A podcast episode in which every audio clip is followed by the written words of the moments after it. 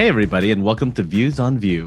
I'm Ben Hong, Senior Front End Engineer at GitLab, and today on our panel we have Chris Fritz, core team member extraordinaire and one of the people responsible for the amazing docs we know and love. Hello.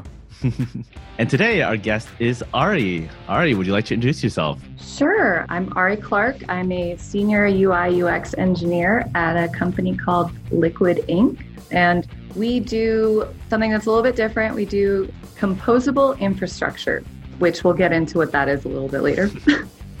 Sounds good. Hey, folks, I just want to let you know quickly about Netlify. Netlify is a really cool system for hosting what are traditionally known as static sites. However, the real benefit that I've been finding is that I don't have to mess with a back end.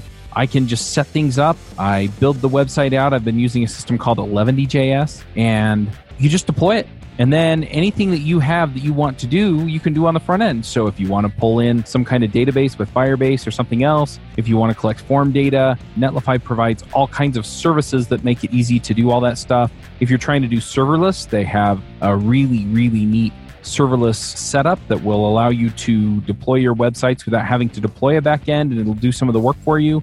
I, I just I just love it. So if you're looking for a way that you can actually deploy a website that only has front end technology in it, gives you all the tools that you typically need for the back end without having to actually program the back end, then give them a try. Go check them out at netlify.com. Yeah, I guess so. To get started, do you want to tell everybody a little bit about your background, um, sort of like getting into development and sort of how you got into Vue? I think that's a great place to start. Sure. Despite having senior in my title, uh, I'm actually fairly new to development. I graduated from a coding boot camp, specifically Galvanize, for anyone listening who is there right now. There's hope. In March of 2017, uh, started working at Liqid in June of 2017. I've been here ever since. Prior to that, I actually worked at um, a quilt shop and uh, played video games at night and streamed that. And I decided maybe it was time to grow up. And so I decided to try out coding and I fell in love and found my purpose in life. But I actually didn't get into Vue until almost a year ago. We had the opportunity to do a greenfield rewrite of our app and I weighed the options and Vue is just the best. It fit the paradigm we needed just perfectly. Nice. So what, what exactly were your needs? So we have a real-time app, which means uh, we're using WebSockets. So we needed something that it was going to be easy to make it dynamic. And as it turns out, um, the reactivity system in Vue is just, yeah, it makes my life so easy. Everything just updates. Yay. and what do you mean by by like real time and dynamic exactly? Like what is what does that mean? Okay, so we use WebSockets. Uh, well, actually, we use a combination of standard HTTP requests and WebSockets. So, in order to receive updated states, we use WebSockets. But in order mm-hmm. to initiate uh, state changes, we use um, HTTP requests over a REST API. So, anytime there's anything that will update the state of the app that just gets directly pushed over WebSocket to all clients. And because it's, you know, just being plugged into Vuex, everything just magically updates. Got it. So you never need to like you never need to have like a refresh button that you like click on and then it calls a method and the method like uses axios to go and like fetch new data and then there's a loading screen and then you like it updates that kind of thing. It just like right. you, you just always have the most up-to-date data? Every once in a while i have to fake it while you know the back end is catching up.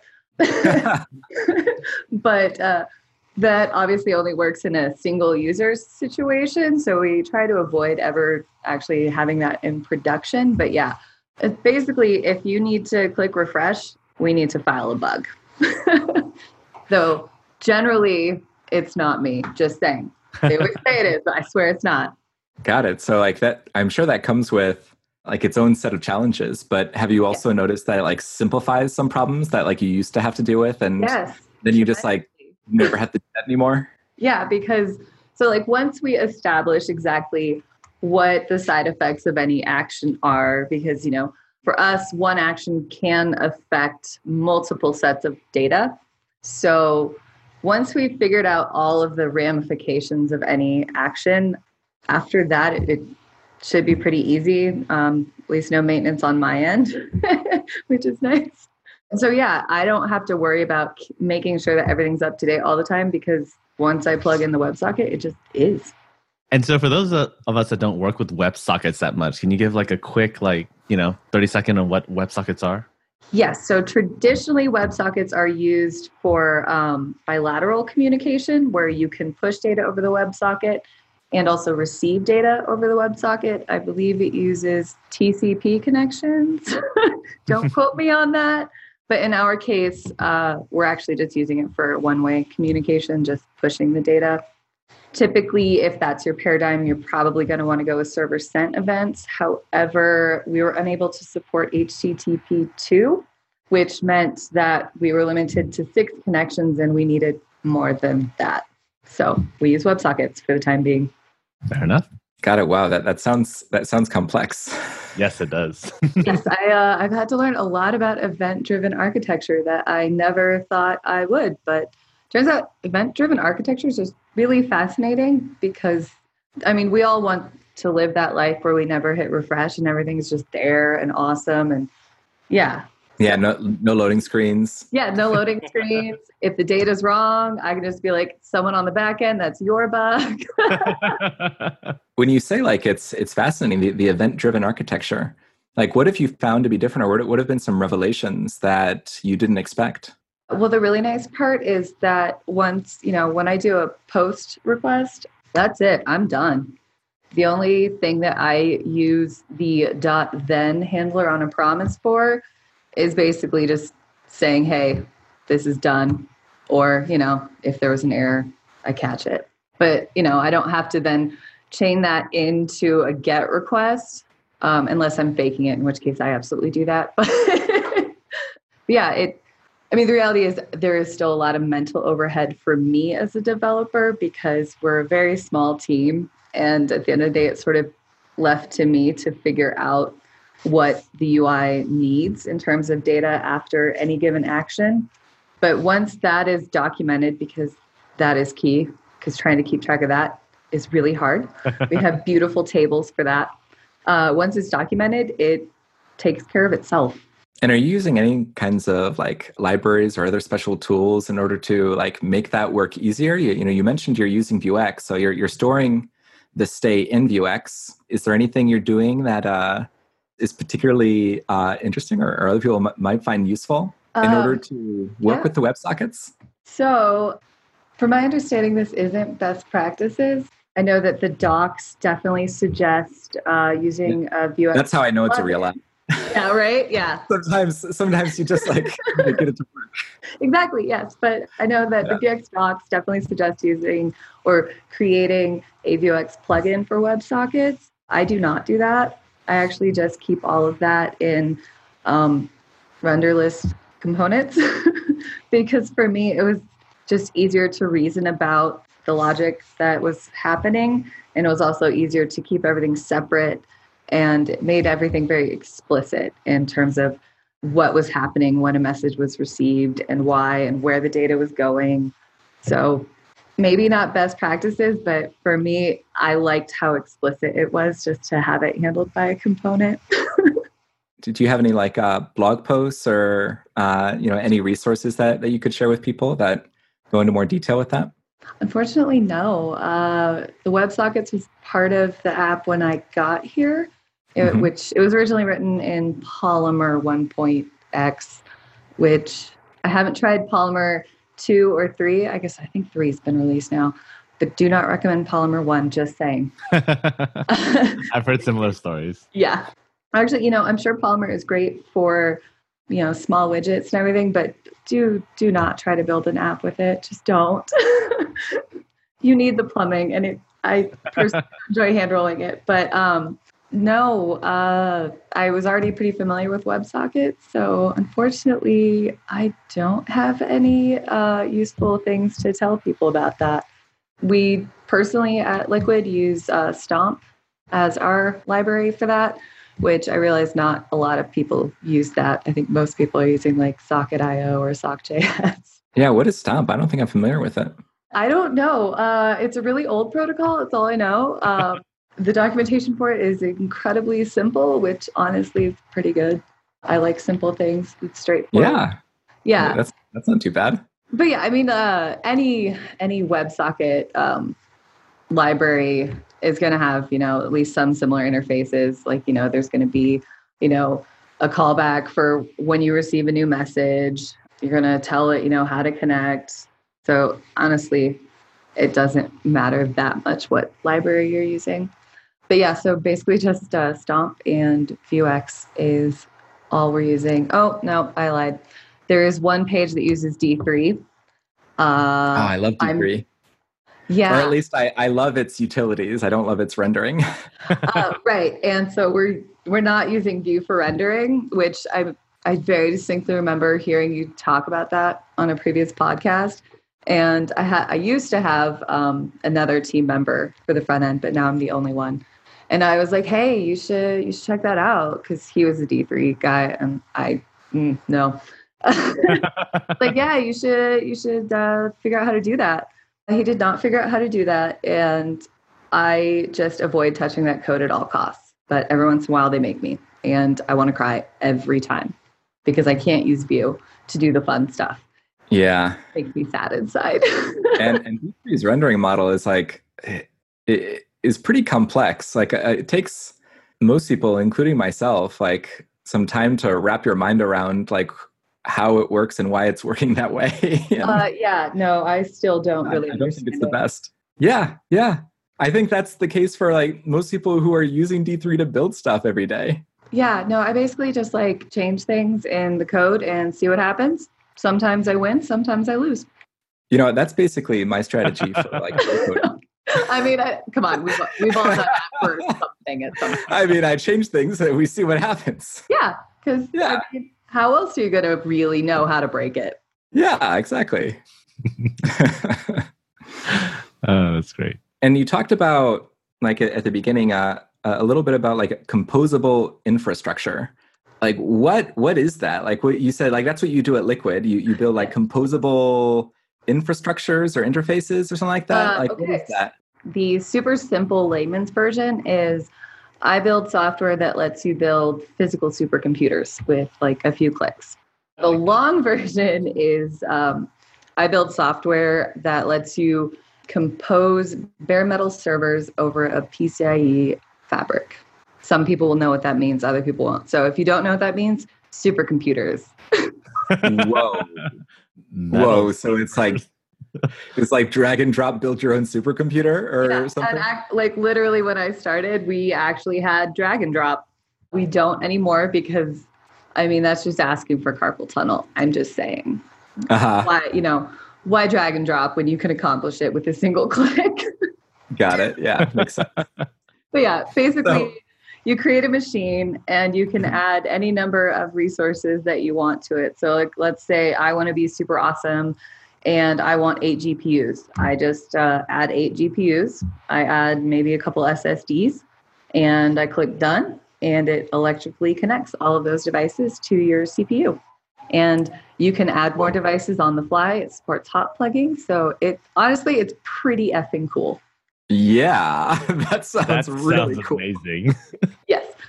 Uh, especially since uh, I didn't know anything about hardware when I started here. So the learning curve has been intense, but super exciting.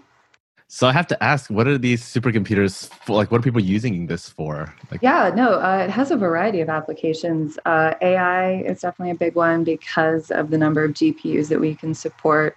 Basically, uh, my understanding is there's no actual limit to how many GPUs that you can run on a single node. We've definitely successfully had 16 GPUs or graphics cards for people who are like GPU. uh, but yeah, uh, 16 graphics cards on a single uh, processor, which is insane.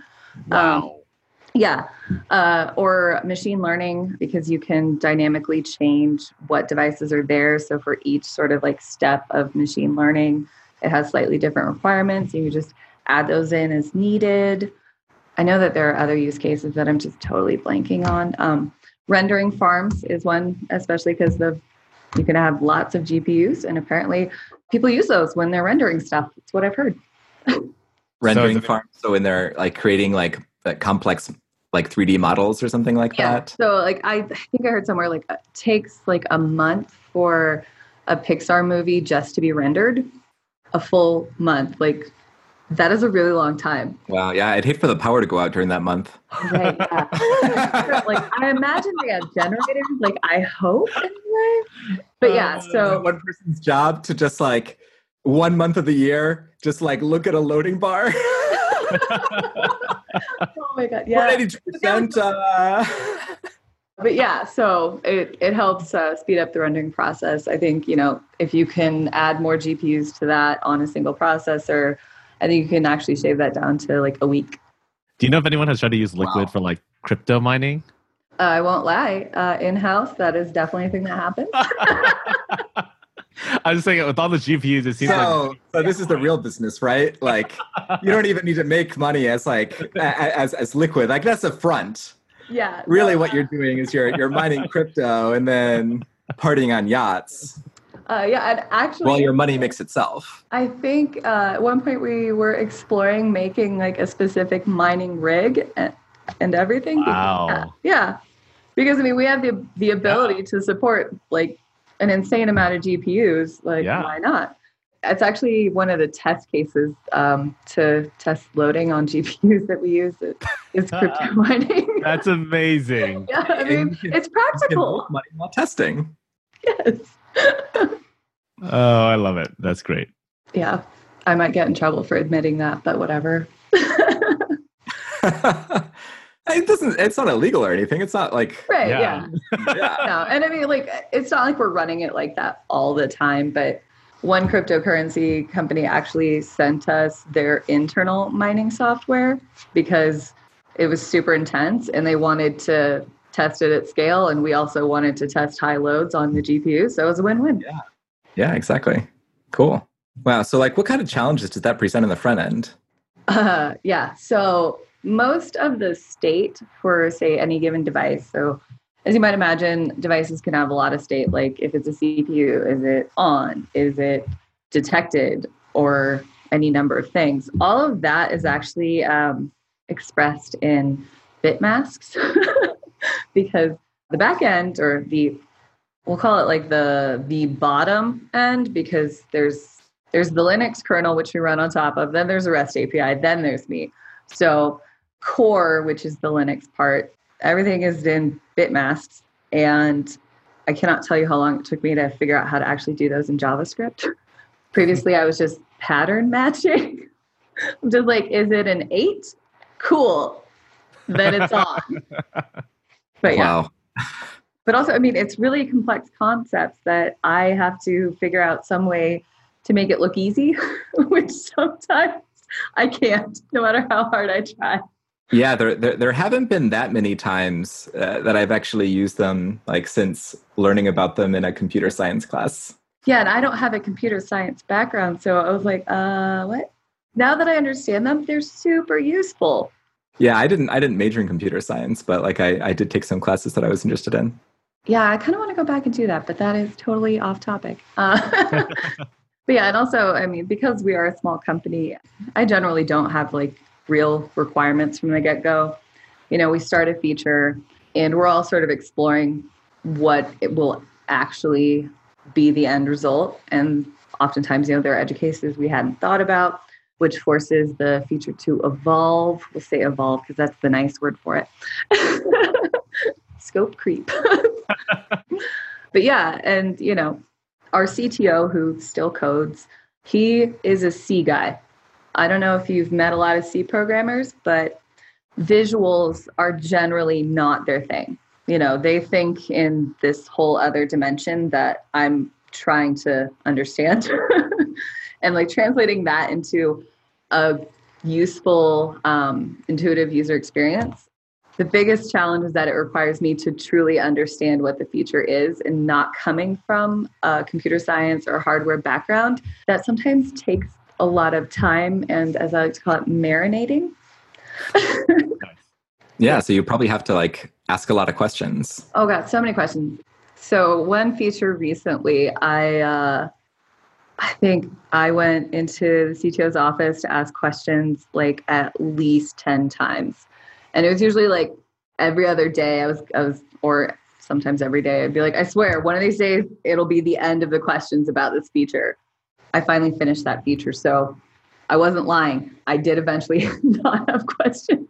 This sounds like such a simple thing, just like asking questions, but I feel like it's a skill that a lot of developers take a long time to learn, like how to ask yes. questions about like what they should be building and like how this system works and like how the the culture of like this like community works and like all, yes. all that stuff like do you have any do you have any tips or anything that you've learned that has made that easier for you um i mean it, like a lot of it depends on the person you're asking the questions to and so i think perhaps that has been the most useful skill that i've developed is learning how to interact with a specific person and that honestly it does take just some time figuring out what they respond well to like, for example, some people um, have a tendency to get defensive when you ask questions because they think that you're pushing back on what they have put in place or pushing back uh, on like, their idea. Like they have to justify like why they did things this way. Yeah. Or,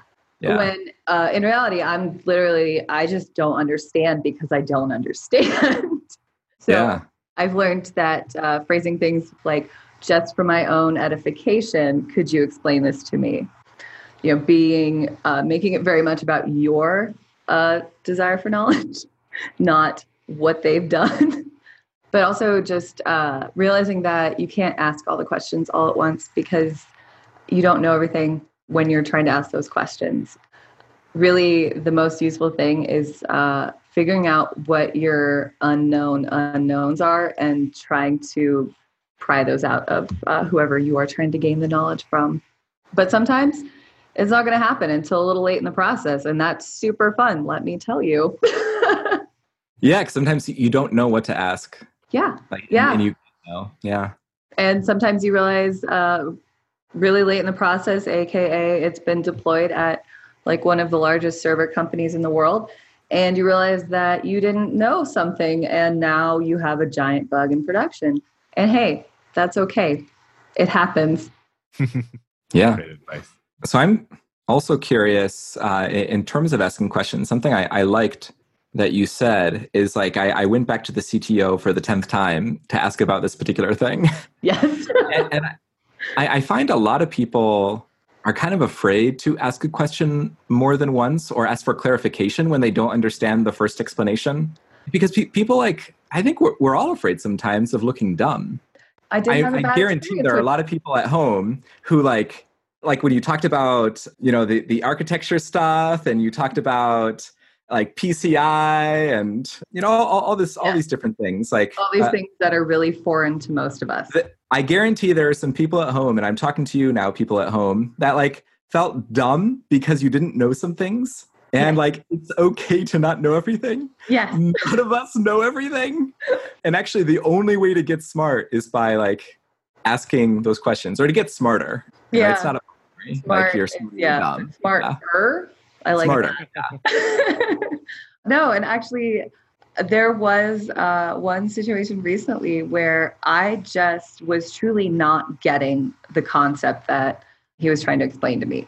And it was the only time I've ever seen him get frustrated with me because, mm-hmm. um, you know, he's like, "This should be so obvious to you," and I'm like, "It's it's really not." And so I kept trying to uh, to try to see if he could explain it in a different way that yeah. might stick. And eventually, uh, eventually we did land on that. But the reality was, it was an incredibly complex feature that um, I actually had to run. I had to write a kind of fun algorithm to solve. Yeah, I'm not even going to try to explain what it was because I will lose all of you. um, but no, it sort of it like reminded me of when I was learning how to drive, and when I was learning how to drive, my parents only had um, stick shift cars, which let me tell uh-huh. you, not fun to learn how to drive on. but my dad was trying and trying to get me to understand the concept of you know letting the clutch out, and it just was not clicking until he tried a different method.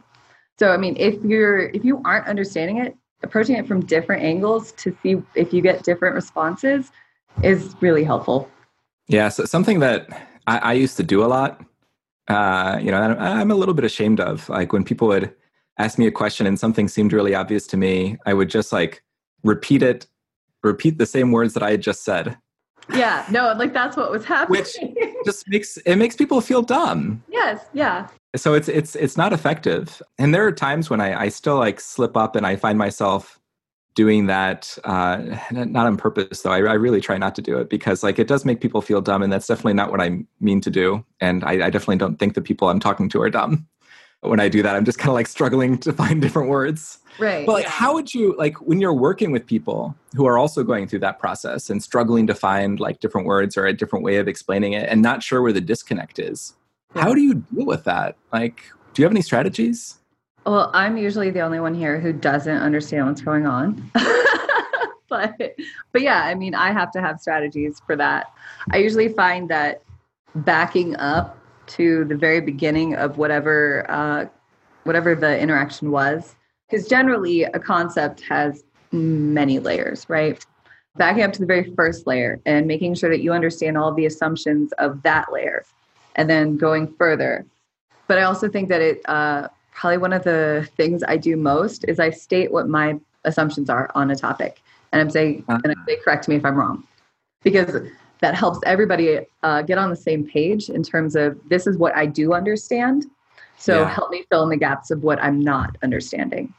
Ah, uh, yeah, yeah. So, so that can like that can help people identify like what's in your head, like when they're yeah. when they're like not even sure like what's going on in your yeah. head, and like how you're thinking about the problem.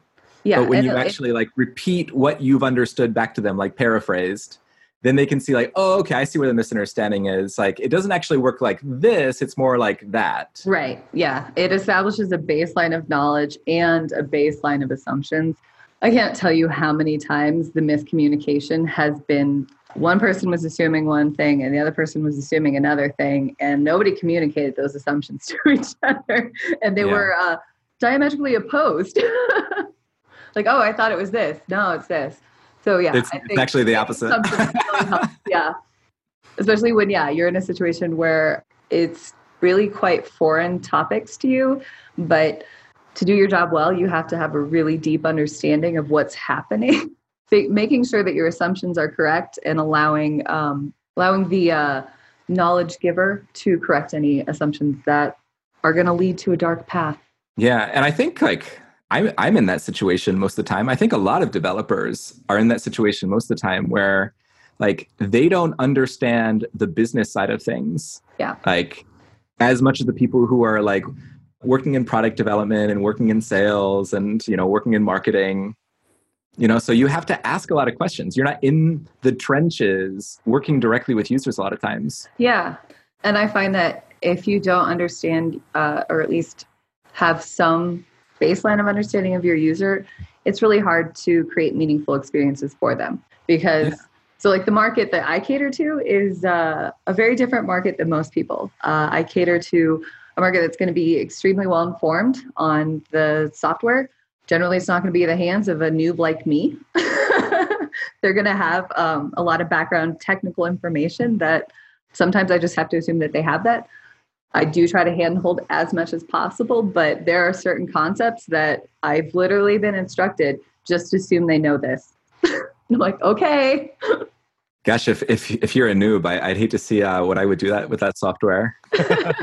I would probably accidentally trigger like a Terminator like scenario. That's the other thing is I. Oh no, actually, it's Skynet. basically, a lot of what I do is um, I baby proof things. Nice you know, I soften the edges of um, foot guns that people might. As a baby, encounter. I appreciate that. Right? Yeah, I do too because I don't want to mess things up. Oh my god, I can't tell you how many times I've broken my own dev stack. you want to make it hard to do things wrong. Yeah, exactly, exactly. Like that's super important. Like I, I provide a um, a guided experience. You know, because you can also use either the REST API or even the CLI. I give you the training wheels to figure out how things work, how to do things, and you know how how to perform a workflow. And then you know if you want to start creating scripts that do it automatically for you after that, cool. If not, you can keep using you know the training wheels. Yeah, and I, I actually find like it really helpful having people who aren't so immersed in the product doing product development, like doing UX, doing development, you know, because they actually get a chance to ask these questions and the assumptions that, that people have, you know, because when you when you're building a business around an idea, you're often like a super, super expert on it. Yeah. And so there are so many things that seem obvious to you that won't be obvious to your users. Yes. And won't be obvious to people who are like just getting into this, you know, who are like who've been doing like took took a Udemy course on uh, machine learning and now they're like trying to do some stuff with machine learning like for their company for their university you know whatever yeah and eh, they need some handholding like they, they Yeah. could use some help how to like figuring out how to understand these things So we were supposed to be done with the rewrite. Um, I think the original target date was October of last year. It was like the last week of September, and I just happened to go to um, UI UX meetup that I hadn't been to before. And the speaker said, Does anyone have some designs that they would like feedback on? I'm like, Yes, yes, please, yes, please, yes, yes, yes. And that was probably one of the most humbling experiences of my life because everyone was like, This doesn't make sense to me. And I'm like, oh God, oh God, oh God.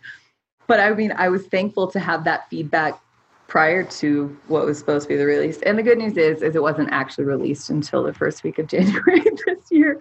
But that prompted us to um, take a really hard look at what our process was and where we could look to for feedback. So we actually dog fooded um, the app. It was an exhausting but fascinating experience to watch people use my software and we had a lot of really great improvements that came out of that so yeah i would say that you have to take a step back from time to time and be like how how would you use this? Because how i would use it is so biased and full of assumptions that the user will not have.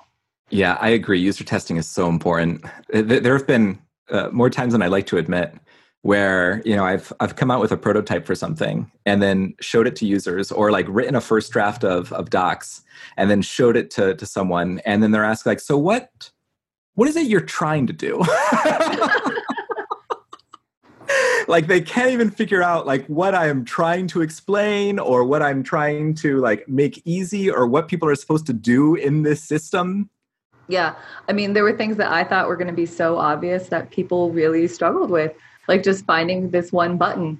Because you know we we had them go through a pretty basic workflow and i mean the first step was the hardest every time so yeah we uh we improved how we guided the user to the first step of a workflow Yeah, w- w- when you've looked at a button and like clicked on a button for testing 10,000 times, it can be hard to imagine how like it's not that button isn't obvious to everyone.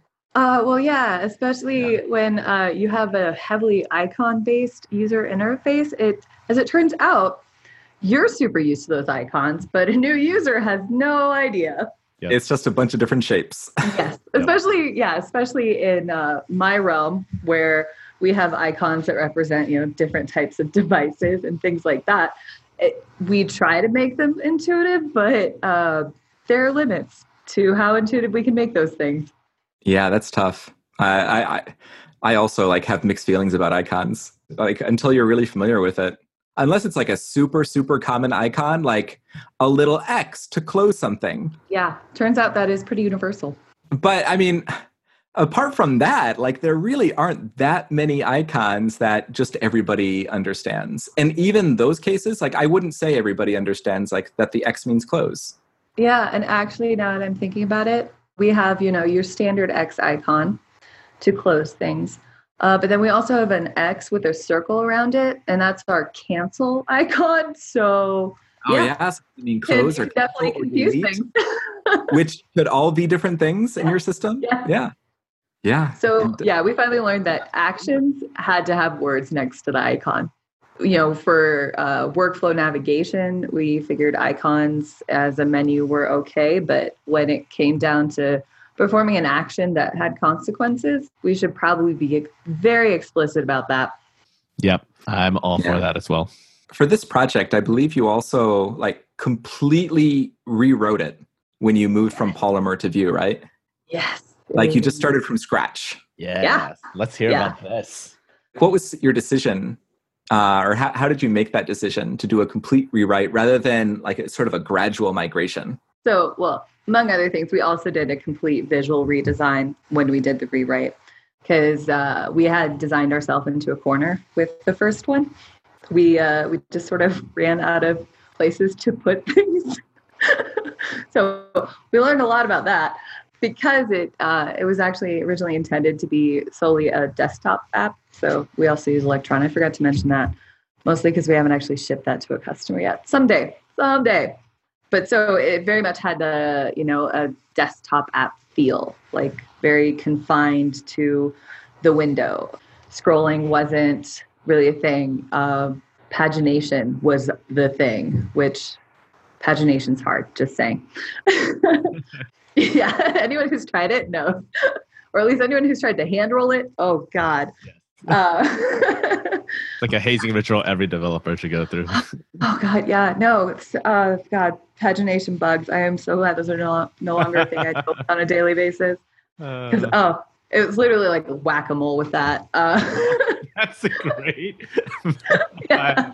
it really is. But anyway, moving on. So yeah, we had basically designed ourselves into a corner, so we kind of needed a fresh slate. To be fair, though, uh, when I say we designed ourselves into a corner, that's a royal we. Uh, my previous teammate and I were hired. Um, we started the same day, and the we were handed this app that was written by people who had never written um, a web app before. yes. so uh, the previous CEO had written all of the HTML and CSS, you know, stuff he had. He was completely self-taught while also being the CEO of the company. So I'm pretty sure he was very sleep deprived anytime he was writing that. And the JavaScript was written by my boss, who is a Java guy, and just thought, hey, it would be fun to do JavaScript. He no longer thinks that that's fun. when I inherited it, there was no state management. It was an absolute nightmare. Like, I think I counted, there were places where uh, state was being passed down like eight levels deep or more. Yeah, I think there was definitely some that were more than that. Oh, Yeah, no. So uh, trying to backtrack to find where any state originated was a nightmare. So at that point, I was like, hey guys, Redux, we should do that. that made it easier, but we kept running into bugs with Polymer and um, timing of updates. And it just kept happening. And there were some things that we just couldn't fix. You know, there were some race conditions that it might happen. Nothing I can do. Sorry.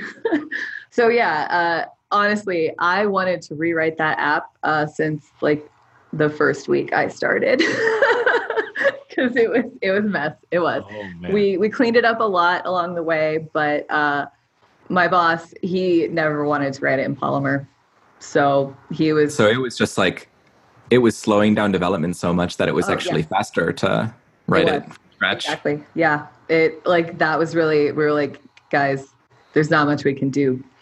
Like they we can't really add new stuff. So Yeah. either either you let us do the rewrite or it's gonna be really weird. And it uh, turns out the core team they were porting over to a different version of Linux, so it the timing just sort of lined up where there was going to be no new no new large features for several months, and we were given the green light to do it, which honestly I never thought would actually happen. You know, I pestered a lot for it, but you just never imagine that you'll live the dream of a greenfield rewrite. Yeah, it doesn't happen very often. And, and most of the time, I don't recommend it, but it sounds like in this case, oh, like oh, it, it was necessary. it, you know, it was probably the right decision. Yeah. it really was. But as it turns out, even with a, a greenfield rewrite, you're still going to make mistakes. Oh, yeah. Yeah. I mean, you try to learn from your mistakes, you try to learn from other people's mistakes as much as possible, but you're still going to make mistakes and you're still going to have tech debt. Uh, turns out, yeah, we uh, accrued tech debt pretty fast. That's a thing that happens because, you know, we started by trying to write tests, you know, for everything. We want to be like, you know, so good, do all the right things. And I mean, we had a really good foundation with Vue Enterprise boilerplate. Thank you, Chris. Happy to help. But uh, that could only take as far as the developer's willing to go. And turns out we were running out of time, so tests kind of fell by the wayside. I've started trying to go back. But actually, the biggest mistake we made um, was layouts are were all float based.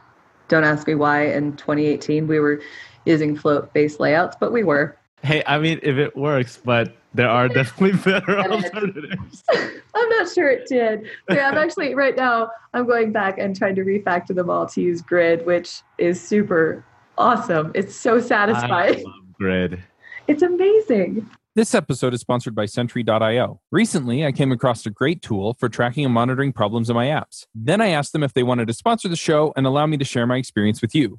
Sentry provides a terrific interface for keeping track of what's going on with my app. It also tracks releases so I can tell if what I deployed makes things better or worse. They give you full stack traces and as much information as possible about the situation when the error occurred to help you track down the errors. Plus, one thing I love, you can customize the context provided by Sentry. So, if you're looking for specific information about the request, you can provide it. It automatically scrubs passwords and secure information, and you can customize the scrubbing as well. Finally, it has a user feedback system built in that you can use to get information from your users. Oh, and I also love that they support open source to the point where they actually open sourced Sentry if you want to self host it. Use the code DevChat at Sentry.io to get two months free on Sentry's small plan. That's code DevChat at Sentry.io. Oh, speaking of it, now I have something for my picks actually. Yeah, we had we had Miriam on uh, the other week. Miriam Suzanne Love her. uh, talking to us Love about. Uh, me too. Me too. Huge huge fan. And she was talking about like a lot of underused CSS features. CSS Grid being one of the biggest ones, like that can can just simplify it? people's life. Well, I mean, I, I guess uh, if you Okay, it was really hard to grasp that I don't support. But even even then, like you could have fallbacks. Yeah, float-based layouts, and everything is based on um, a Sass variable that is um, just 24 pixels. We call it grid size, and literally the Mhm. entire layout was based on this one thing. So that's been really fun to uh, try to uh, remedy, because right now, our actually we have a, a problem. Uh, most people are like, "Oh, uh, we need the app to scale down."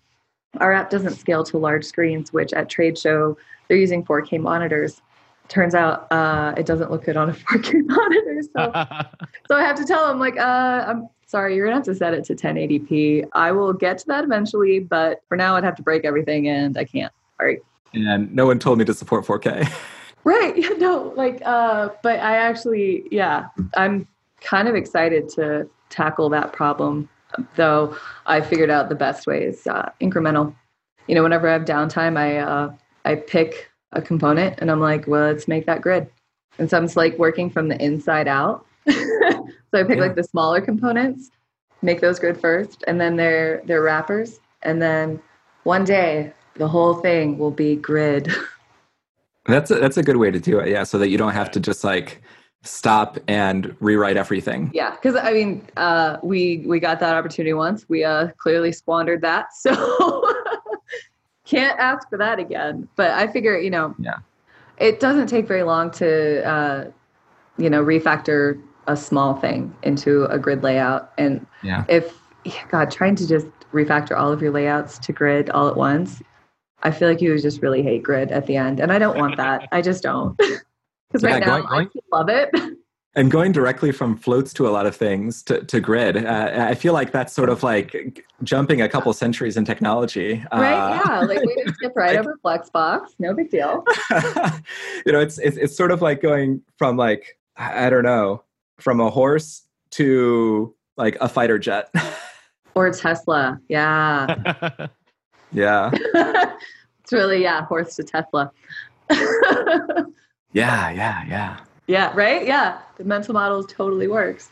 And my my phone, like I always have trouble syncing my phone to the horse. Right? Yeah. It, it doesn't seem to work. I think it's maybe like Yeah. a different Uh, version of Bluetooth or something. I haven't figured it out. I'm still talking to the horse breeder, but we'll we'll, we'll, we'll troubleshoot it. but yeah, uh, so as it turns out, you're still going to make mistakes in a greenfield rewrite. But as long as you're learning from those mistakes, that's really all that matters. And I've learned a lot from my mistakes, mistakes of other people, and I'm a better developer for it. So Yeah, actually, I encourage people to make mistakes. I really do. And yeah, I feel still- like if, if you're not making mistakes, you are you need to find a new job because you're not growing. Yeah. Yeah. Yeah. I remember when I first started at the coding boot camp, like they told us if you're not failing, you're not learning. And I'm like, whatever, I'm super smart. I don't fail. Uh, that didn't last long, let me tell you.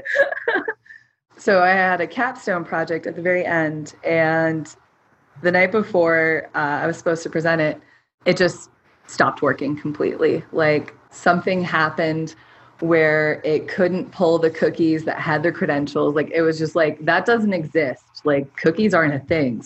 Screw you.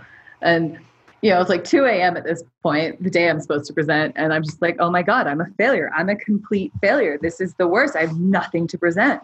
You're like, you know, I think at the time it seemed like a really reasonable response to be crying hysterically. In retrospect, maybe, maybe it was a little dramatic.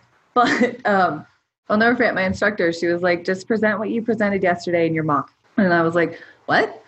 Because, you know, like it wasn't done when we did our like run throughs the day before. And so I just talked about the intent of it, the experience thus far, how working with bleeding edge technologies sometimes maybe not the best uh, option when you're on a short time frame. And so, yeah, I ended up just presenting on the value of failure uh, because it, I finally understood if you're not failing, you're not learning. Mm-hmm. Yeah, and I, I feel like my first f- probably few years of development, I was atrocious at estimating. oh yeah, no. Uh, like th- there's something that I would I, I, thought would take one hour and it would take two days. Yep. Like that bad. Yeah, I'm either way over or way under. I'm like super excited. Recently, I estimated a feature at 20 hours.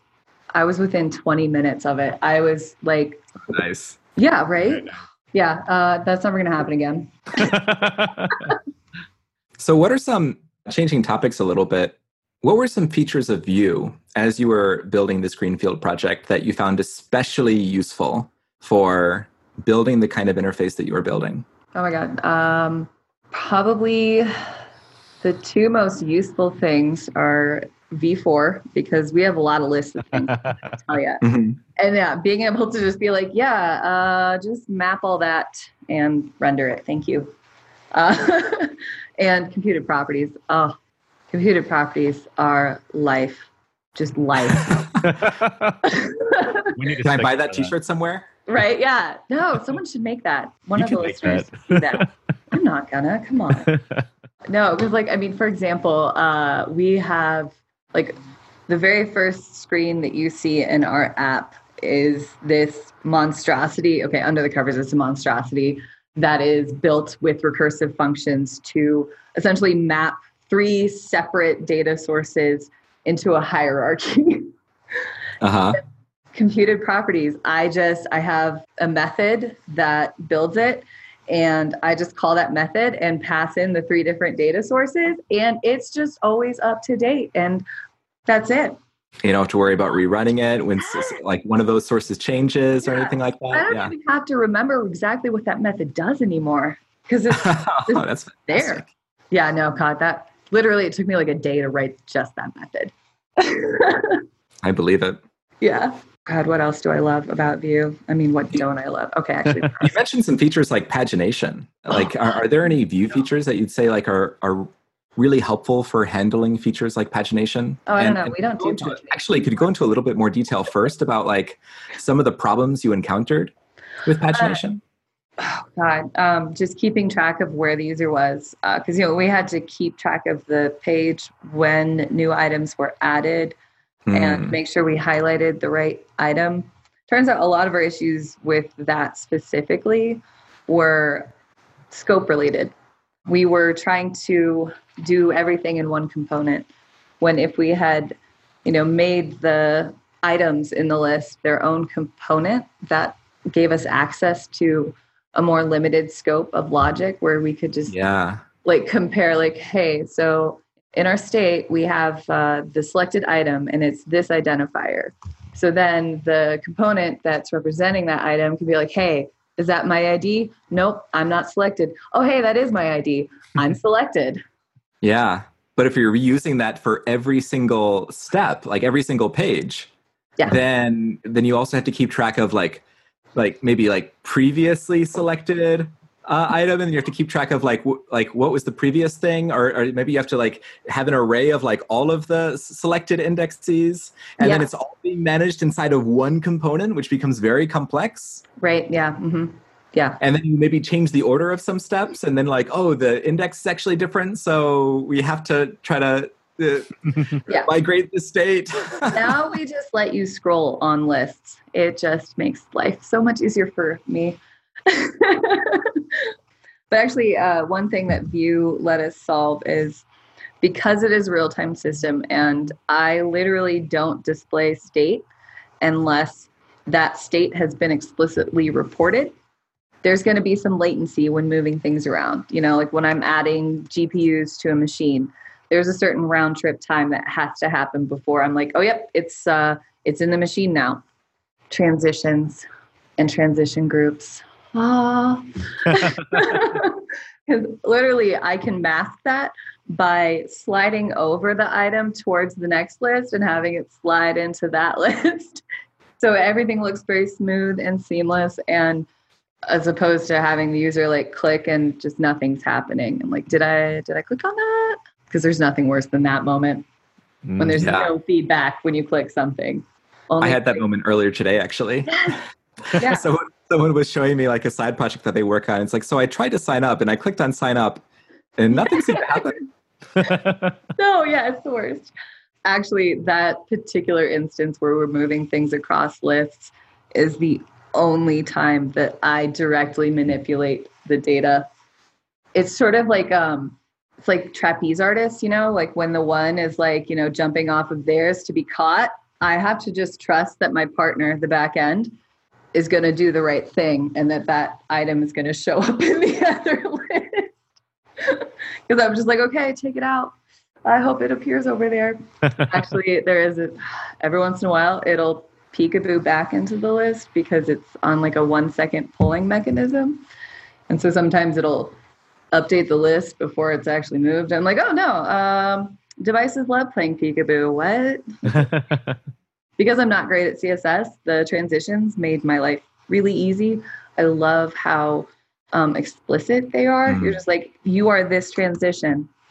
Boom. Done. Yeah, we also had Krystal Campioni on uh, recently in an episode not too long ago, uh, talking about like how how awesome transitions are and transition group, and uh, just the, the beautiful thing that she the beautiful things that she creates with them. Oh, and like the list move. Oh my God, that was life changing. Literally, like one line of CSS, and when I sort a list, it's it just like looks super Automatically cool. animates, Oh yeah, my God, with uh, an automatic flip transition. Yes. Uh, uh, that blew my that- mind. yeah, like I actually uh that that particular area of the docs was probably the thing that pushed me over the edge towards Vue when we were deciding what framework to go towards because it was like what that's amazing that Sudoku demo. Uh, do you know what I'm talking about? Like that's that's one of those demos where like after I built it, I just started like playing with it So for hours. oh yeah no I'm not gonna lie uh I may have at least spent a solid five minutes just trying to win um Yeah, like, yeah. pointless no, But it it doesn't looks tell you when you win either. It doesn't tell you when you win. I, I try to keep it pretty simple. So like I, I thought about trying to add that, but it's like, nah, that's that's just gonna, Vue know, make the example more complex and it'll be a distraction. but yeah no that that demo it's solid gold solid gold The demo was pretty easy to make, fortunately, because of like uh, how awesome like the Yeah. feature inside of you is Yeah. and how, how much it just like does the work for you. Yeah, no, um, that that one blew my mind. But yeah, just the reactivity system in general is just so powerful and useful for a real time app because I need everything to be reflected exactly as it is in my single source of truth at any given moment. And Vue just takes care of that for me. So I don't have to think about things because I have enough to think about. Yeah. Yeah, I think we all do. don't, don't we all? yeah. No, and I've been told, I've never used React, but I've been told that that sort of thing is a heck of a lot harder to implement in React. I'm like, whew, yeah, good thing that that was never on the table because that just looked like too much of a learning curve for two people who have never used it. hmm Yeah, I've I've done quite a bit of React and was actually a React consultant for a couple years before I started using Vue. And I, I definitely did spend more time solving like problems in React, like specific to React applications, rather than just focusing on like the business problem, like Yeah. what I need to do. Uh, and that, that was that was for me personal, my, my personal experience. Yeah, I love that Vue lets me just focus on the important things, which is creating the user experience. Like I'm not having to fight with it constantly, which it felt like with other frameworks, I was always fighting with the framework to get it to do what I needed it to do. And Mhm. Vue just does what I need it to do. Not always, not always. Yeah, I was like, We're well, yeah. yeah, but like 90% of the time, yeah. it does it. Going back to pagination a little bit, like you mentioned, you had one big component that was managing all the pages, and then it just like was way too complex. Oh my God. And then you split each that out into separate components. Yeah. Were you using something like a, a component with the is attribute in order to switch between the components, or how were you doing that? Oh, this was actually in Polymer. We no longer do pagination because that was too hard. Okay. Uh, but actually, uh, as it turns out, Polymer and Vue share a lot stylistically, which is actually another reason why we went with Vue, because the mental model was pretty similar. Ah. pretty similar to yeah to the style of programming that we were already using. But so uh, yeah, no, the is component makes life a lot easier, especially because uh, because we have different devices, but each device like it has a generic wrapper and then slots specifically in it. But sometimes I don't know what needs to go in the slot. So I literally combined the uh, dynamic components with slots, and I'm pretty sure I just blew most people's minds because those are the two things most people hate. Yeah, for people who like uh, need to know like what to Google to figure out like what we're talking about, uh, if you Google like Vue dynamic components, like you'll find uh, like a link to the docs that says like dynamic and async components, and you just click on that and you can read all about it. It's uh, really powerful when you need it. I wish I had. That's the other thing. So Vue lets you uh, become functional with very little knowledge to begin with. You know, you can implement things with maybe not the greatest patterns, but it still works. It might not be the most maintainable code, but it gets you where you need to go to start with. And then I've noticed that like as I've gotten more proficient and I've dug deeper into you know some of the more powerful patterns that you can utilize in Vue, I have the I literally have a list of things I want to refactor to use um, more maintainable patterns. But yeah, I mean, when I first started writing our app, I was like, I feel like dynamic components have some value here, but I'm just I don't understand them well enough. So maybe I'll come back to that later. And then yeah, eventually I was like, okay, this is how it fits and This is how we need to design it to make it fit in and this is how it's going to make my life easier moving forward so i i like that it sort of lets you level up incrementally like you Mhm. can make it work uh, but if you want to make it awesome and maintainable uh, here's here you can dive a little bit deeper Yeah, that's definitely very very conscious uh, on our part. We try to structure Yeah, things so that you're, you're getting ideally like the most power for the least effort at every single step. Yes. Uh, no, and I like that the docs were organized like that as well. Like, you know, Yeah. component basics. The docs also huge, huge reason why we picked Vue. Because I mean, like I felt like I had a solid grasp uh, after just reading through the guide. I was like, okay, I feel like I know how to use this, or at least you know, I knew enough to be dangerous. Absolutely. Yeah.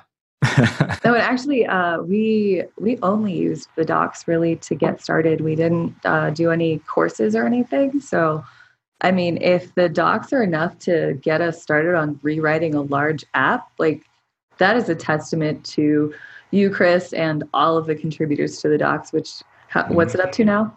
300, 400? Oh, yeah, hundreds. And the other members of the Docs team, like uh, you know uh, Sarah Drasner and Natalia Tepluhina, An Phan, like they do incredible, incredible work. And Thank the- you. Yeah, and our translators, yeah, it's it's a lot of people who who have contributed to making it as good as it is and keep making it better. now whenever like i have to look at documentation for like some library i'm like oh these are these are just awful but no, I mean, I have like I've run into this situation recently where I'm looking at the, some docs. I'm just like, uh, I realize that this is supposed to help me understand what's going on, but I'm actually more confused now. Mm-hmm. So yeah, I, Yeah. the docs. I mean, surely that's probably one of the biggest reasons that Vue has been as successful as it is. I agree.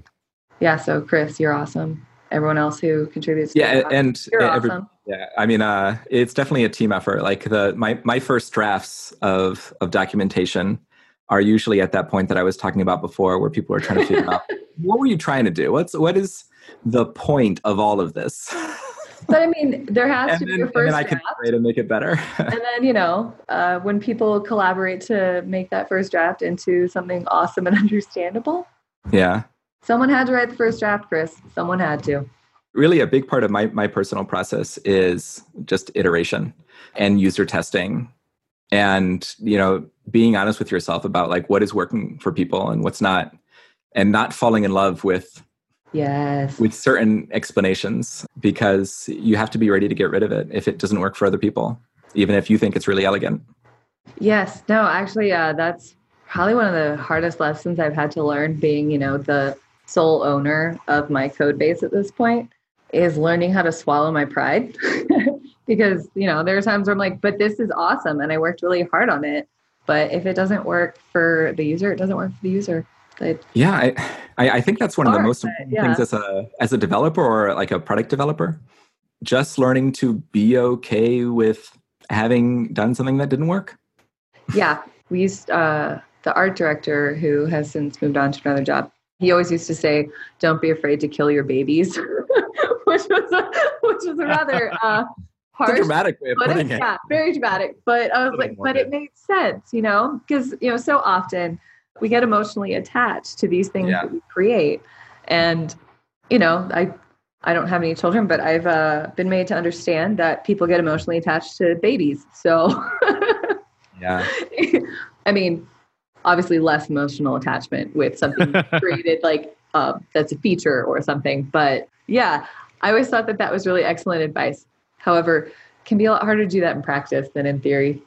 yeah. I, there are times when I spent like two days on a really awesome demo, and then I find out like, okay, this this example actually isn't really connecting with people, and someone suggested this like example that took them 30 seconds to create and it actually works much better like people respond it, it tests much better like people uh, understand the concept and so i have to like throw away the thing that i spent two days on even though like yeah i, I felt some attachment to it yeah, Um, no, it's, really hard, especially because you know, like I'm all alone, so sometimes I end up in this sort of like uh, echo chamber because obviously I'm going to tell myself what I want to hear, and yeah, so like I'll like bring up the idea to someone else, and they're like, "No, I don't like that. What?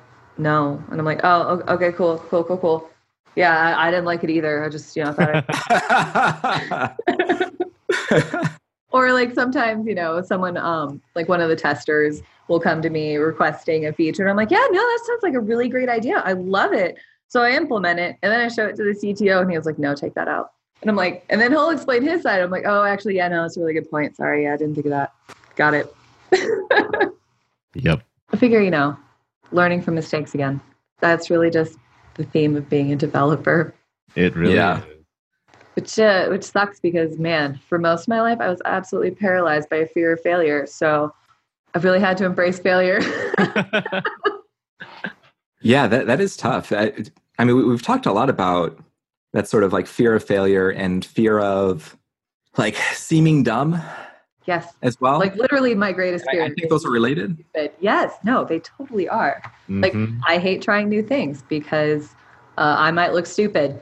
I don't go to the gym because I might look stupid. And it, it- it's so funny too, because like we go to the gym, like if you're going to the gym for the first time, it's because like you feel like you're kind of out of shape. right? Yeah, no, it's like uh, I'm more so like like judged. This sucks. You're you're you're going because you have stuff to work on. Yeah, no, it's yeah. Gyms scare me. But I, like as a developer, uh, have you found any strategies? Uh, do you have any tips on how you deal with that and and not get sort of stuck in your head and afraid to like do new things? Uh, I definitely have to remind myself and ask questions? that we all suffer from impost- imposter syndrome. Like, if someone says that they don't, they're they're lying. They're an imposter. Just saying. Because you know, yeah, we, we get in our heads and we think, oh my God, what if I don't actually know anything? And actually, Chris saw me do this recently, and he gave me a great pep pep talk to remind me it's okay. None of us know what we're doing. I'm like, yeah, that's a really good point. None of us do. But yeah, I guess just realizing that you're not alone in that feeling. And most of us have looked stupid at some point, and we're going to be pretty sympathetic towards that because we're like, oh, yeah, you're so relatable. Yeah, been there, done that. Because, yeah, I am a pretty anxious person, which doesn't Mhm. help with the whole fear of looking stupid. but I mean, really, it you know, there's something to exposure therapy. Uh, you know, figuring out what the worst case scenario is and making it happen. Like you know, bombing my capstone project. That was literally worst case scenario, and Yeah. it still turned out really well. Like some of my uh, cohort, they were in tears after I spoke about it. I was like, "Oh no, no, you're gonna make me cry again." I, like I don't have many tears left. Like I'm dehydrated. Stop that. I know it was actually funny. Like a lot of women came up to me after and said that they were amazed that I got through my presentation without crying. And I'm like, oh no, you don't understand. I'm literally just dead inside right now. yeah, don't, uh, don't worry, I'll cry later. Yeah. like, I'm just, uh, I, I don't have the energy. I'll cry a lot later. As soon as I leave, like actually, in, in about two minutes, I might leave to go to the bathroom and just cry in there. i, I felt really good about it because I Yeah. found the value in my failure. And I guess, like, really, yeah, fail. Uh, that's the best way to get over that is to just fail and realize it's not as bad as you think it's going to be. And Mhm. there's probably going to be something really good that comes out of it, oddly enough. And- and find value in your failure. I think that's a good tip too. And like for Yeah. for asking questions, I think it's it's similar. I think you can find like value in your ignorance. It actually gives you a perspective that you wouldn't otherwise have. Like you, you can get so in the weeds when you just like know the product, know the domain so well that Yeah. like you just build the perfect interface for you. Yeah, I mean, because. I'm what matters. But when you can look at it from more of a beginner's mindset, Yeah. Uh, there's a lot of power in that so I, I think it's i think it's good to be grateful for our ignorance and grateful for the chance to like ask these dumb questions or questions that we're worried might make us seem dumb Yeah, no, and uh, especially like working here where I know I know less than everyone around me. I, yeah, I'm just sort of over it. I'm like, yeah, everybody knows that I don't know this stuff, but everybody knows I'm trying. And that's although what matters. i would i would even challenge that i, I bet I, I bet the other people on the team don't know as much about what's going on in the front end as you do Mhm. Okay, I, okay, yeah. To be fair, uh, so yeah they know more about what they do I actually know more about the entire app's architecture than anyone else because I have to understand exactly what happens from the bottom up. Because if something's going wrong, I need to know where. yeah yeah, I actually would say, in that respect, yeah, app architecture, I am the master. I am a goddess. But when it comes to like you know nitty gritty of hardware, like uh, PCIe registers, uh, I'm not even sure that's really a thing. Um, yeah, I'm like, yeah, nope.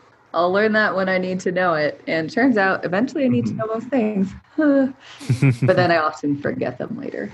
but at least like you know you can learn like you know vague phrases like ah there's something about pcie registers Yeah. and it's like i know it's like when there's something like that i don't know what that is still but like we go to this part of the app and we figured it out Yeah, no, Um, uh, you know- I, yeah, I've also sort of realized. i need to talk to lisa to figure out like exactly how that part works just to fix the bug but i know where to look I, know where to look. I know where to poke things to, you know, to see where it hurts. yeah so you know enough I to know be generalities Like, really yeah. well. Yeah. yeah i mean it, it probably wouldn't be useful to spend time to become like A uh, hardware. more yeah. of an expert on all of these different things that other people are doing, like more than them. Yeah, basically, they I just have have, to know how everything fits together. What makes that puzzle piece, I don't necessarily know, but I know what that puzzle piece is. Yeah, I think learning enough to ask questions. yes. Definitely. Gosh, do you have any tips about that too, Ben?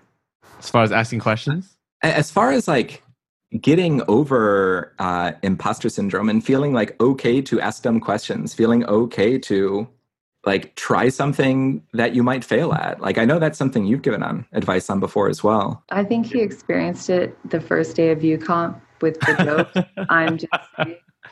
Yeah, um, I mean, I actively still continue to wrestle with that. Um, I think it's really hard these days, especially with the internet. That you're like, well, I should be able to Google this myself. So then there's this like double like standard of like, well, I should be smart enough to research it because Google has everything. So why am I going to ask somebody a question if I can just Google it? And it's this weird like line that you're always trying to teeter. But you know, I think I saw a tweet recently that was great. It's like sometimes you just want that human connection. It just helps to better explain things. Like, yes, technically, if you Google enough, theoretically, you will find it at some point. But a lot of times, it's just faster to have that just ask in person and those sort of things. To Ari's point, though, a lot of it is though like find someone that is good at sort of creating that safe environment for you because there are people who um you know if you ask the wrong person they, they can be very condescending and it can have that backlash so especially if you're new to this start with people you're comfortable with and work your way up to you know random strangers that you're asking questions to Yeah.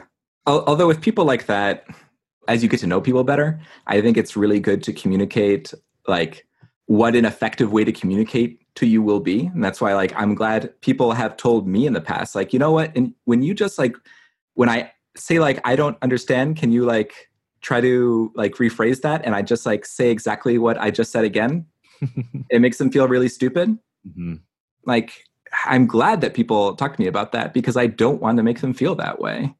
But also like on the flip side, and especially with people I don't know as well, when I'm asking a question and they like seem frustrated or seem annoyed, Mhm. I try to remember that like this is a frustrating situation where like w- there's a, some kind of disconnect and we don't know where it is.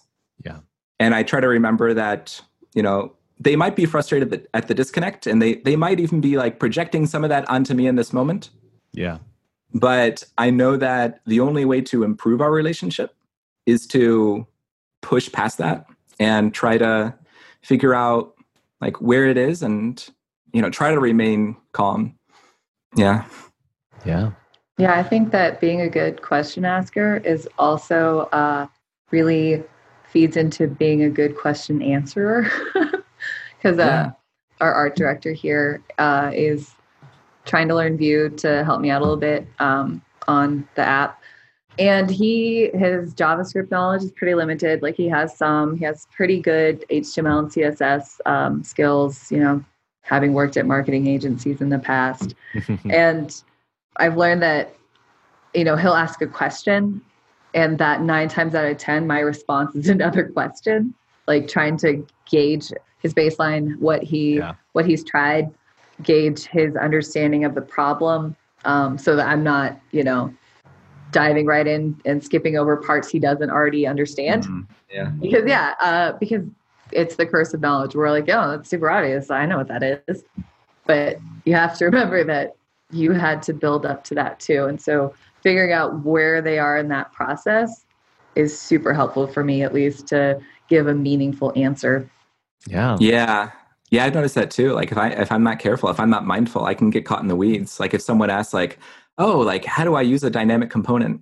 You know, I might, you know, jump into like a whole explanation and if I don't ask questions or if I don't give them a chance to like jump in, they might wait patiently and then after 20 minutes they they say like, "No, no, I mean like in this case." Yeah. I know what it is. huge because yeah like uh, someone once told me uh, don't don't ask how you implement a solution um, explain your problem hmm because yeah all the time like there's so many times where you're like how do i write a for loop when um, really uh, dot map is the better solution? But without the context no one could have Mhm. told you that. Yeah, that's a great point. So i think uh wrap as we wrap things up ari where can people find you on the internet? They can find me on twitter at gloomy lumi. That's g-l-o-o-m-y l-u-m-i We'll That's a sure- lovely screen name. I love that. no, we'll make sure to drop that in the show notes chris do you have any final questions for ari before we wrap up and move on to picks That's it for me. This episode is brought to you by TripleByte. Applying to programming jobs sucks. You have to put the right keywords in your resume, you spend hours and hours on the phone screens and take home projects, and that's assuming the company even responds to your application. Well, if you're a software engineer, TripleByte can help.